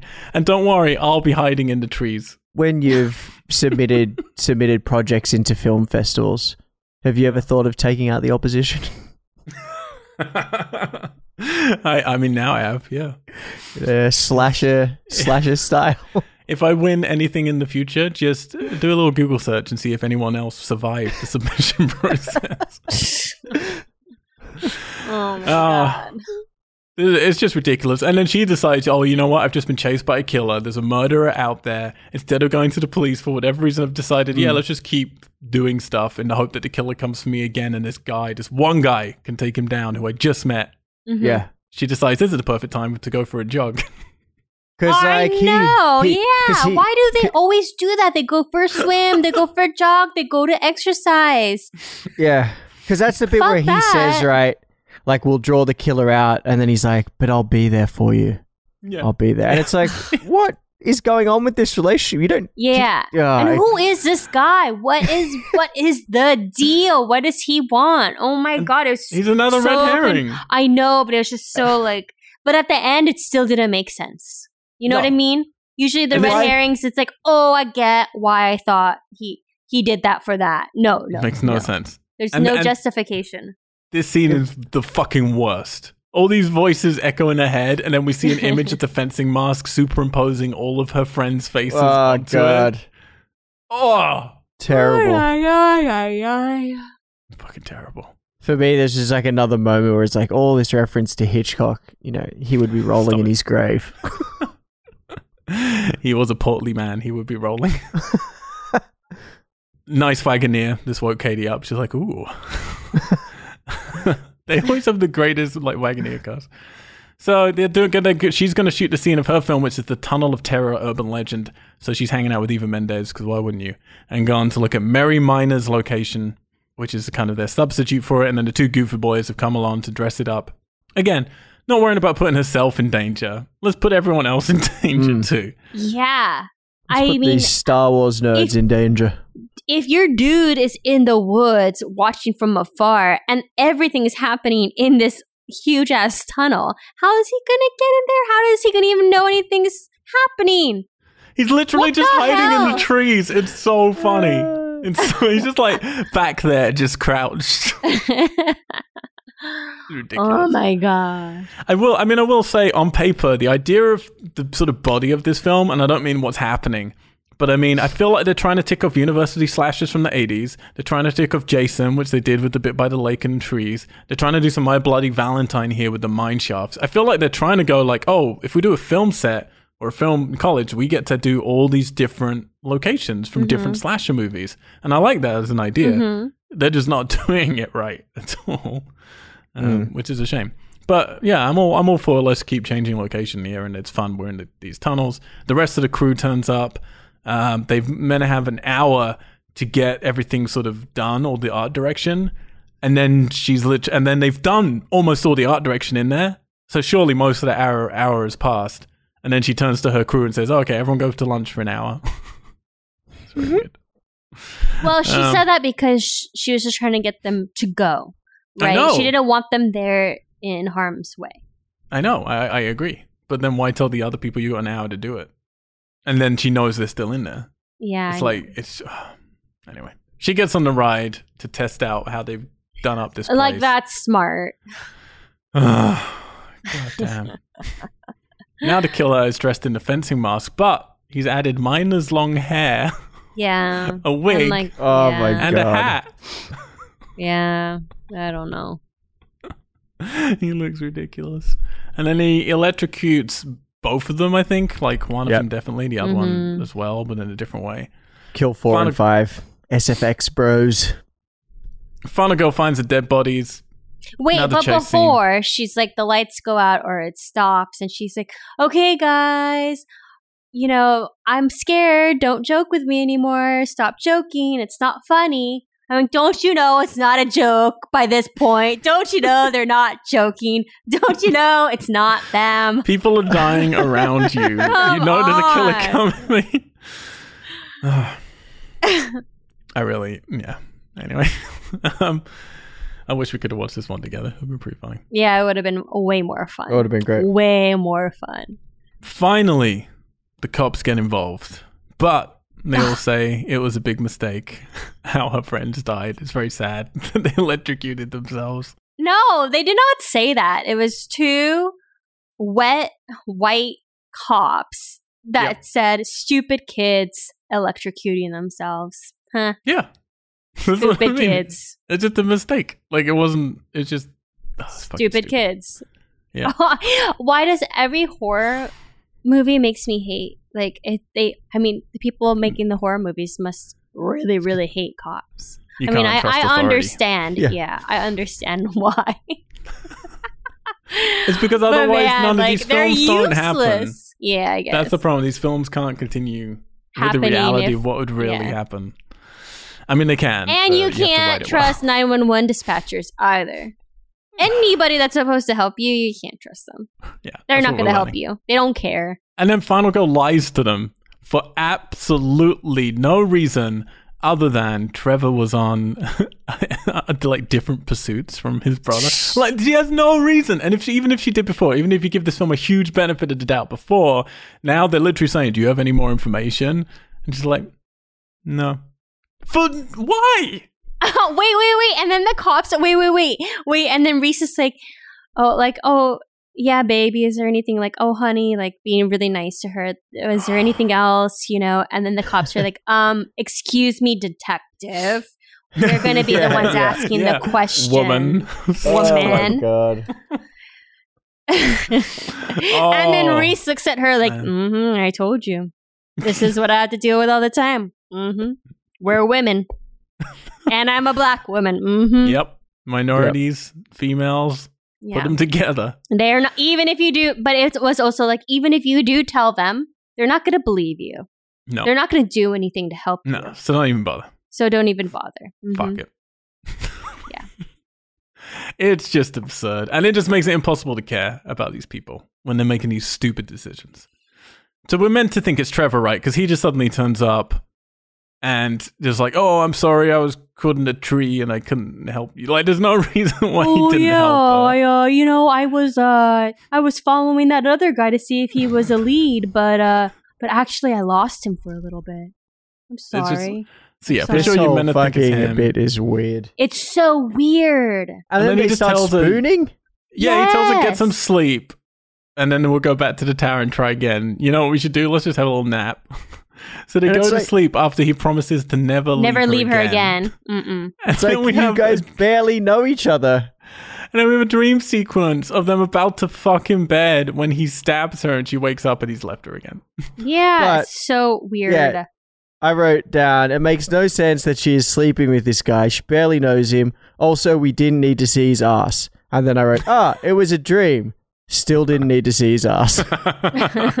I'm fine with the ass. He had a good ass. That's fine. But it's just ridiculous, everything around the ass. I did not mind the arse. yeah, it was good. It was a good ass. She looks out, sees lights coming on in the tower, says, Oh, he must have gone there. So she heads over for our finale. Eva Mendes is already there because why not? Mm. Well, okay, when she did that turn, was it meant to be like, oh, she's the killer? Yeah, But I think you're meant to think it's her. But in all honesty, again, from knowing that she wasn't in the script much, it all makes way more sense that the director was, for whatever reason, was like, you know what, Eva Mendes is a talent. It's like let's let's do more stuff with her character. So at this point, I thought in my memory, I was like, ah, it's, and this is, must have just been a mashup of all the the slashers we've seen, 90 slashers plus the last Urban Legends film. But I was like, oh, I remember what happens here. uh, Trevor is going to be one of the killers, along with hmm the killer from the first film. But I think I was like, that that You're was mashing all your screams together, and they're in a tower again, like the first Urban Legend. Like yeah. this really does feel like if you cut and pasted most 90 slashes together, this Mm. is what you'd get. Yeah, so okay, we think they're revealing Eva as the killer, but nope, she got a note from Final Girl telling her to meet there because she thinks they're gonna get kissy kissy. Not what's gonna happen. The cop sees, Miranda cop sees some just crazy color coded computer graphic with a red circle flashing on the tower. Oh, just mice. And then Eva gets grabbed. Final Girl is locked in a closet with some dead bodies. I did like the rats crawling through the bodies. Oh, It's that kinda- was disgusting. Yeah, Yeah. that was mm-hmm. cool. It's a cool effect. Um, and then she breaks out to find Eva is hung and ringing the bell by her hanging like by her noose. Okay, and then at this moment, I thought because the bodies all looked pretty fake, I was like, "Oh, maybe this is all a trick on all a hoax. main girl, and they're filming this whole thing, and then that's somebody's whatever project." Yep. Yeah, But no, that would that would have been cool. that would have been kind of cool. And there is an 80s slasher which does something quite like that actually, which I enjoy. Hmm. She runs into Trevor, who's discovered that all the victims worked on Travis's thesis film, the piece of genius art that was going to get him a three picture deal in Hollywood. So they Hmm. decide, you know what? Let's watch this awesome movie. Well, It's first I like how he discovers that on that weird old computer that he types Oh, their yeah. names in. It's like, it, uh, it was man, it's how 2000s were. It wasn't even a 2000 computer. It looked like a computer from the 80s. It was like green, you know, like that green kind of screen. Oh, yeah, yeah, yeah. like a choose your adventure game. Totally. they watch this movie. It's really bad. They don't understand how Travis can make something so shitty. And then she notices there's a hard splice. And since this is meant to be like your, I forgot the terminology now, but the handover reel, all the splices should have been taken out. That means someone went in and cut different credits or cut in a different movie. So this wasn't his movie. Someone stole his movie. And then they realize there's only one person from the film crew who's still alive. It's the asshole director. Probably him. Also, we haven't seen for the last hour. Exactly. I've gone about this generic white dude. He's out driving his car, gets stopped by Final Girl who pulls a fucking gun on him that we're going to learn later is a prop. Trevor just appears dramatically with a flare for no reason. Mm. Like, there's absolutely no reason why he has this flare. And then they chain the arsehole director to a chair up in the old tower because why not? Do it in the tower. Suddenly, the professor appears. We haven't seen him in fucking ages. I'd forgotten all about him as well. Mm. Yeah, Like, legitimately. forgotten, forgotten completely. Gone.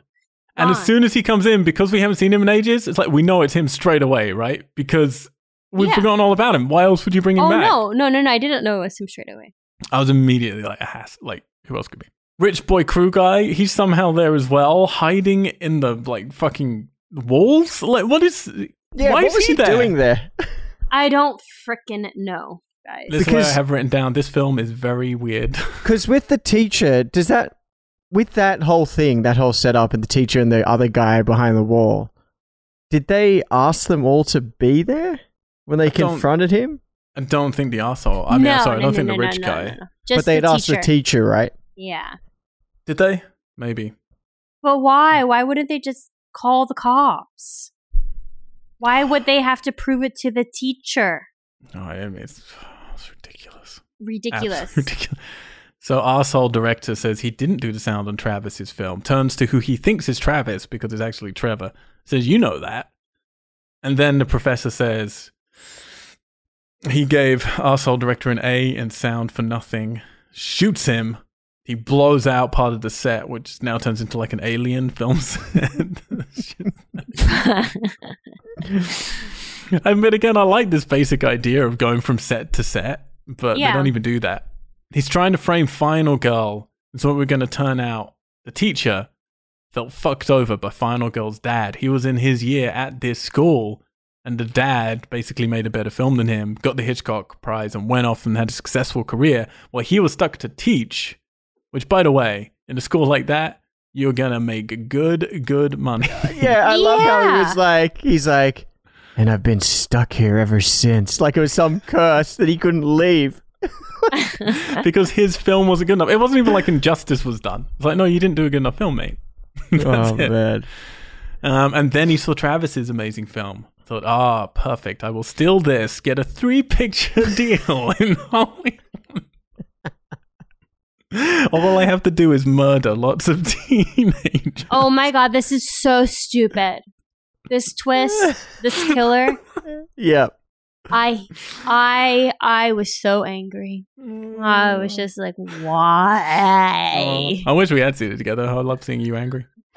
Uh, they all fight. Final girl pulls a gun on teacher. Cop girl suddenly turns up. She pulls her gun on final girl. Stuff happens. I do like this bit when this prop box gets chucked over and all the guns get mixed up. So they That don't was pretty good, so yeah. silly. All their hands are just like. But you not knew, you knew the picking anything up. gold. You knew the gold, right? You remembered the gold. Yes, yes, yeah. Well, in the hilt, Mm. yeah. And then she delivers the line: "Those who can't do, teach." Oh God! And it just it kills him. He gets so angry. Gets really angry. He goes gives in for a hug. Yeah, he goes in for a hug. She shoots him while he's hugging her. Asshole director somehow still alive. Rich kid somehow still alive. Why? we don't know. Trevor alive. and then as like people are turning up, Redicop is turning and says about Final Girl, says, that's my sister, baby. She's a whole lot of woman. I liked I liked Reese again. I only didn't like her when she. I, I didn't like her in the middle. I liked I, I liked her in the her. beginning and the end. No, I hate it. That ended, that line is No, terrible. I it's like her. fucking terrible. I like her.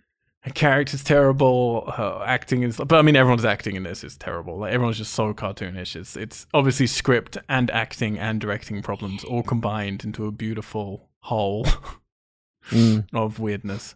Uh, the Hitchcock Award goes to Travis, who's not around. He's dead. So what the fuck about this PA? I hear you asking. Don't worry, he's still watching. But wait, he has a sniper rifle. Rent-a-cop sees him, sh- shouts some other garbage. And then we find out it's another fake out. Film set. We are in the filming of her proper urban legend movie now. And then we pan past Rich Guy who's on the phone. and that's maybe my Yeah. favorite line in the whole movie. he says, I'm her agent, and I'm telling you, we aren't taking anything less than a three picture deal. and then the camera just. fu- What is this film's obsession with three picture deals? Maybe that's what they were And hoping to get after she this. is just so happy. She's so happy that she's making a film about all her friends that just got murdered. Yeah, Like, I am sorry, but if that really happened, I don't think you'd be that happy. Hey, look, she's gonna get a three picture deal. She's she's over the moon. We'll hide the happiness because it's just rude. Just pretend. At least pretend to be Yeah. sad. like the rest of us. oh my god. Anyway, that's the end of the movie. However, there's a little. Or code is here. it? That's. That's insane, insane. The professor still alive but zoned out. Is he? I don't know. He's like brain dead or something. He's in He's just he's just uh, lost his mind. now, and he's been wheelchaired off by an uncredited actor. It's the killer, curly haired girl from the first Oh film. my God, She's I now love a her. nurse. Rebecca Yeah. Gayheart. She looks good. She looks into the fucking camera. and then, do you know what's worse than the cheesiness of looking into the camera at the end of the, The film? The theme that they play. the theme that they play and the fact that they don't cut. She looks into the camera and Yeah. then continues with the scene, which is insanity because she broke the fourth wall and then returned back to being within the scene. I liked it. And it goes on for ages, as the credits are rolling. And then you're like looking at, At this the wheel. spinning wheelchair and you're like, oh, something's going to happen. Yeah, Nope. but no, nothing happens. I know. I know. I stayed. I looked at that freaking wheel the whole time too. I was just like, okay, is something gonna happen, or am I just gonna look at this fucking spinning wheel? Oh, that's that's the end. Yay! The, uh, the director gets a little cameo in. He's a patient in the final scene. oh, cool. That's cute. So this movie, guys, opened at number one domestically. Remember, I said it was a pretty measly year. no, you're not wrong because it only had a mere gross of 8.5 million when it opened at number one. Uh, it went on to become a complete flop, um, even though it opened at number one. And the PA, you might have questions about him, Kevin. He was based on an actual student at USC where John Ottman, the director, Paul Harris Boardman, and Scarlett Derrickson, the writers, all attended. So He's he's probably still in the rafters at USC. just quoting lines. Uh, so that's it, guys. That's it. We're going to tease a little bit about next week, but before we get to that, how do we all feel? I feel like we've all given it quite a lot of shit, but maybe we didn't hate it as much as we feel. Urban Hmm. Legends, final cut. Alex, let's start with you. yeah, what did I like? Well, I said it earlier. I started off liking the final girl just because I felt that her acting was not as over the top as everyone else. And I was like, oh, she's kind of grounding it a little bit more, making it a bit more understated. But then as it went on, I was like, actually, no, she's. There's not really much going on. That's that's the problem. I would rather that she went over the top and emote something uh, than um, not really do anything. But like we were talking about, the character was maybe a bit more sort of forward thinking than our final girl in the last film, which was kind of cool. But as forward thinking as she was, she kept coming up. She kept being confronted with the obstacles of prick guys that said demeaning lines that we all laughed at, which was just insane. Other than that, I thought the whole, you know, the first one was by no means perfect, and we certainly collectively, I don't think, rated it to some of the other ones we've seen, 90s slashers, but it had a really, I think, first of all, it had a, a pretty likable cast, I thought, the, the first one. But the premise itself was very simple, which I liked. The kind of through line of, of this kind of urban legend copycat killer um, was just very clear. And the fact that we did have this nice, again, simple but, but weighted backstory about our final goal being involved in an accidental uh, death was interesting. Whereas here, I felt all the kind of choices. Her her backstory was really weak.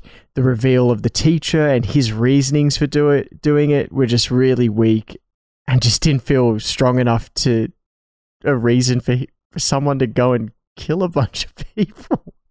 Why not just pick up a camera and make another film, make a better one? just because your student film sucked shouldn't have meant the end of you anyway. As I said earlier, the constant references right from the get go to Hitchcock, I think, was just a shot in the foot for these guys. Like, why sort of reference something that you were never going to elevate yourselves to? It just highlighted the flaws of this film and the standard of it even more. Yeah, I had something else that I was going to say, but I, I can't remember. I, think it was just, yeah, it, it it was a big it was a big miss. It's certainly not the worst film I've ever seen, but not not good enough to to sort of make me feel excited about this franchise. Yeah. Would you watch this again or Seed of Chucky again? I would probably watch seed of Chucky before I watched this because at least Interesting. with that it is silly and knows it's silly and I can laugh at it and with it. Whereas it's funny because I think you said this at the start, Al, with this film they had intended to make a wackier version, but it feels like it's taking itself very seriously. Hmm And uh, it just never it's just it's it's a real mess. It's a real mess. With like maybe a couple of cool bits Have you got a, do you know what's happening next week? You haven't seen Bloody Mary, have you? I haven't seen it. I've seen—I've seen some pictures uh, and some posters, and I'm and I'm very excited because it it looks it looks so silly, just from the posters and pictures I've seen. So I'm I'm actually very very excited about it. Are you hoping for more of the same? Are you hoping for something a little different? I'm hoping at this point something something a little different. You know, obviously it's going to play on the Bloody Mary urban legend, so I guess it's just going to stick with that. Maybe then that means it's going to be more spooky and supernatural, which are the kind of horror films that scare me the most. But the fact that it did go straight to, to DVD is a worrying sign, Isn't it? especially after watching um, "I'll Always Know You Oh, Did Last yeah. Summer."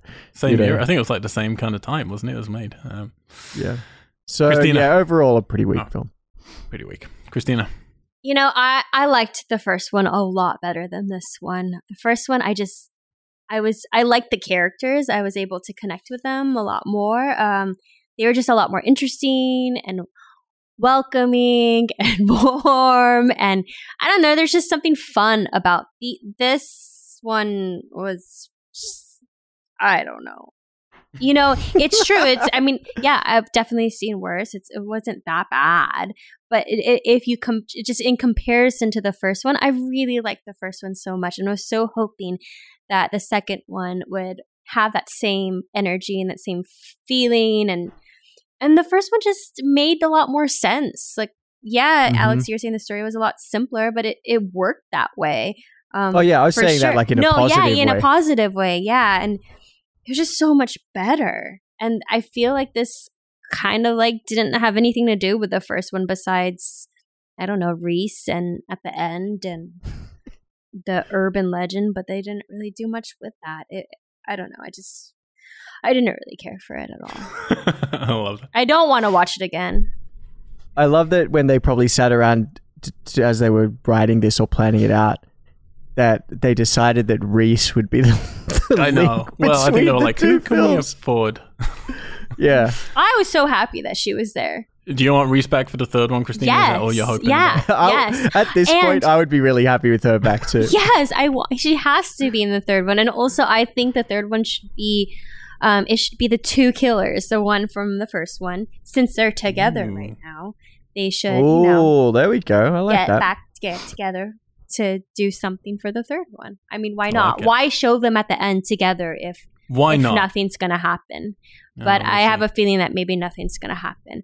And also, it's just I why do these trilogies like why does it always get progressively worse? Like shouldn't it get progressively better? No, that's not the general rule of sequels. No. Well, that's what I thought. Why would it get better? Why not? Touche. Yeah. Because you already have this first film that did so well, that's so iconic. Um, yeah, but that's the problem. Is like you can't from that. It's very hard with. It's just so horror hard to sequels get to know where to build to because you have to think like the platform is like you're either them repeating or you have to go bigger or you have to like you know do you continue with the same character? It's really tough. Like it's very very Mm. tough when you actually look at the formatting of how to do sequels for this stuff. Which is why Scream was kind of interesting because Neve stayed throughout all four of them. That's very unusual. Yeah, actually, uh, now watching all of these films, I'm noticing that it the ones that are better are the ones that keep the original characters. Yeah, yeah, and it, it's very very hard to do that. It's very hard. You know, most people don't want to be in a sequel because it's seen as a black mark. You know, and I you want to be and in a sequel. And then you have more and more lore that you've got to contain contend with. You know, you've got to like tick, and that's why they end up. If you watch like the Halloweens or something like that, Mm-hmm. or Friday Thirteenth, you'll see the mess you get into as you gradually get through. Of like, oh, But fuck, it's like- we need to reset. I see. Going on what you were saying there, Christina, about yeah, the ones that carry on with characters from the retrospectives that I've done, I find that yeah, the ones that I've really attached to, and even if the films are bad. You Oh, still yeah, want to see ones them. like yeah, like Scream and and Chucky as well, where you kind of Chucky becomes this weird sort of lovable character, but the franchise as a whole, there's like a, a cool attachment. Yeah, and Mhm. same with Scream, just because there is that kind of Well, you, you, you you get attached. I think. yeah. I think with mhm, Scream it works because you have the, the same protagonist. You have different killers each time. Mhm. Mm. Um, every other slasher film, you're going to have the same villain, but different protagonists each time, for the most part, anyway. yeah. So that's like it's an it's an interesting thing here. We've got different protagonists and different killers. I was like, that doesn't work for a series. Like you need Yeah. something to stay, um, and, And- neither side and- stays, other than Reese, which is a problem. Like it is a problem. It's like Yeah. okay, we're not coming again. Like you're saying, yeah. Normally a sequel's going to be sillier. It's not going to be as good, but it can be more fun. Which I think is definitely true of like Final Destination 2 and playing it like even Friday the 13th Part 2 and many of these things. But you, they, they kind of, yeah, they throw both out the window. Like I will say, okay, so for me with this movie, I've really ripped into it in this podcast. I don't think it's that bad. Like I think it's very adequately shot and Mhm. adequately made. Mhm. I think the writing, I think there are some things it actually does slightly better than the first one, yeah, including having a more interesting character for the final girl. I just don't think the way she's directed, written, you know, I think the story beats are better, you know, for her, but not the actual performance or directing or anything like that. So a couple of the kills are good fun. Like I think that genuinely, like that first bathtub scene and going out the window, there's nothing like that in the first film. That's that kind Mhm. of traditional slasher, and I enjoy that a lot. Even the bit where she's being chased by him from the from the sound booth and stuff, like I think that's perfectly you know adequate fun. Uh, it's it's made you know just like on autopilot by professionals, if you know what I mean. There's no like director expression going on there. There's no interesting shots or ideas, but it's all made totally fine. And to be clear, like I could see, I've sat through this movie quite a few times, and when I sat through it yesterday, it wasn't like a struggle to get through it. You know, it's breezy, it's quick. You know, it's it's Mhm. it was t- it wasn't a chore. And I've watched movies where I'm just like, oh my god, to, I've got to get through this to review it. Yeah, Um, no, it was. I, I agree with that. It, it was pretty breezy. Hmm but it was like watching yeah, a TV soap opera that occasionally had a couple of like cool kills in there, and that's it. And then you get to the end, you're like, yeah, no, no, that made any fucking sense because it's all just melodrama bullshit, essentially. And I think it's a shame because I do think the killer could have been cool if they'd made it more focused.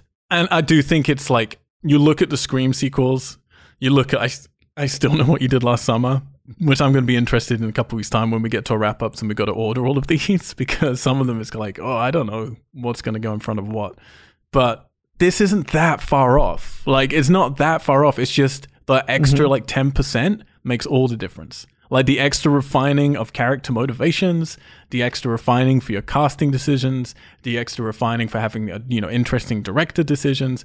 All those extra ten percent in each department are what m- would have made this, yeah, a Scream two or something like that. I don't think it's a million miles away, but it feels like a million miles away just because everything's slightly dialed out, and it's a real shame. Yeah, like the whole postmodern thing in this, I think could have worked and been really cool. Yeah. But the fact that it's it just kind of misses the misses the target, and so it just feels like a tired trope from that time. Yes. And again, I got this is the film that makes me understand how how the people who hate 90 slashers feel when they're watching I Know What You Did Last Summer. They feel Mhm. like I did when I was watching this, I think, you know? Yeah. I will say where I find it inexcusable is when you learn the budget was the same as the first one. $14 million. Like, this is a film where it's like, if you told me this was four to six million or something, then I'm like, oh, yeah, that's pretty good, you know? But for $14 million without not even adjusted for inflation, fuck off. That's crazy. That's absolutely crazy. Stop building paper mache towers And bells. and just focus on your movie. It's crazy. Like this should have been so much better for fourteen million dollars. But yeah, it's fine, I guess. I mean, it's bad, but if you really like slashers, it's not the worst. Next week, then, guys, we're going to get to our last episode. We've already come to the end of the road on the I Know So What Legend you did last summer. Urban Legends Bloody Mary. We'll do a quick little sign off of that at the end. Until then, again, please go to Weird Geeks on the iTunes. Please subscribe and rate to us. Rate to us. Um, you can write us any feedback by going to weirdgeeks.com or by typing in mail at weirdgeeks.com or fuck you at weirdgeeks.com. You can talk to me on all the social medias and on the Xbox, Mr. Al White. And you can learn about uh, my first feature film, Starfish, by going to starfishmixtape.com. Find out where it's playing. It's going to be on VOD end of May 28th, 2019. So if you're past that date, then please go check us out. Uh, you can support us by buying or renting it or just writing nice things. Do it. Alex, what about you, buddy? Yeah, you can reach out to me and find me on Instagram and Twitter at Alexander Chard. And I am on Instagram and Twitter too, Alex. At I underscore, know you added me recently. oh my god. underscore hi Christina H I Christina. You're not hi Christina. I'm not hi. Mm, mm. Next week, guys, Bloody Mary. I've heard what you both said. I don't want to like lead too many tantalizing things, but yes, we are going straight to DVD. We are going to be dealing with the urban legend that is Bloody Mary. It's all right there in the title. And do I want to spoil that? Do What are you gonna do? I mean, I can spoil a non-spoiler. Fisherman can't I? zombies coming back. A zombie again? all I can say is, Christina, maybe don't get your hopes up for returning Reese. That's all I want to say.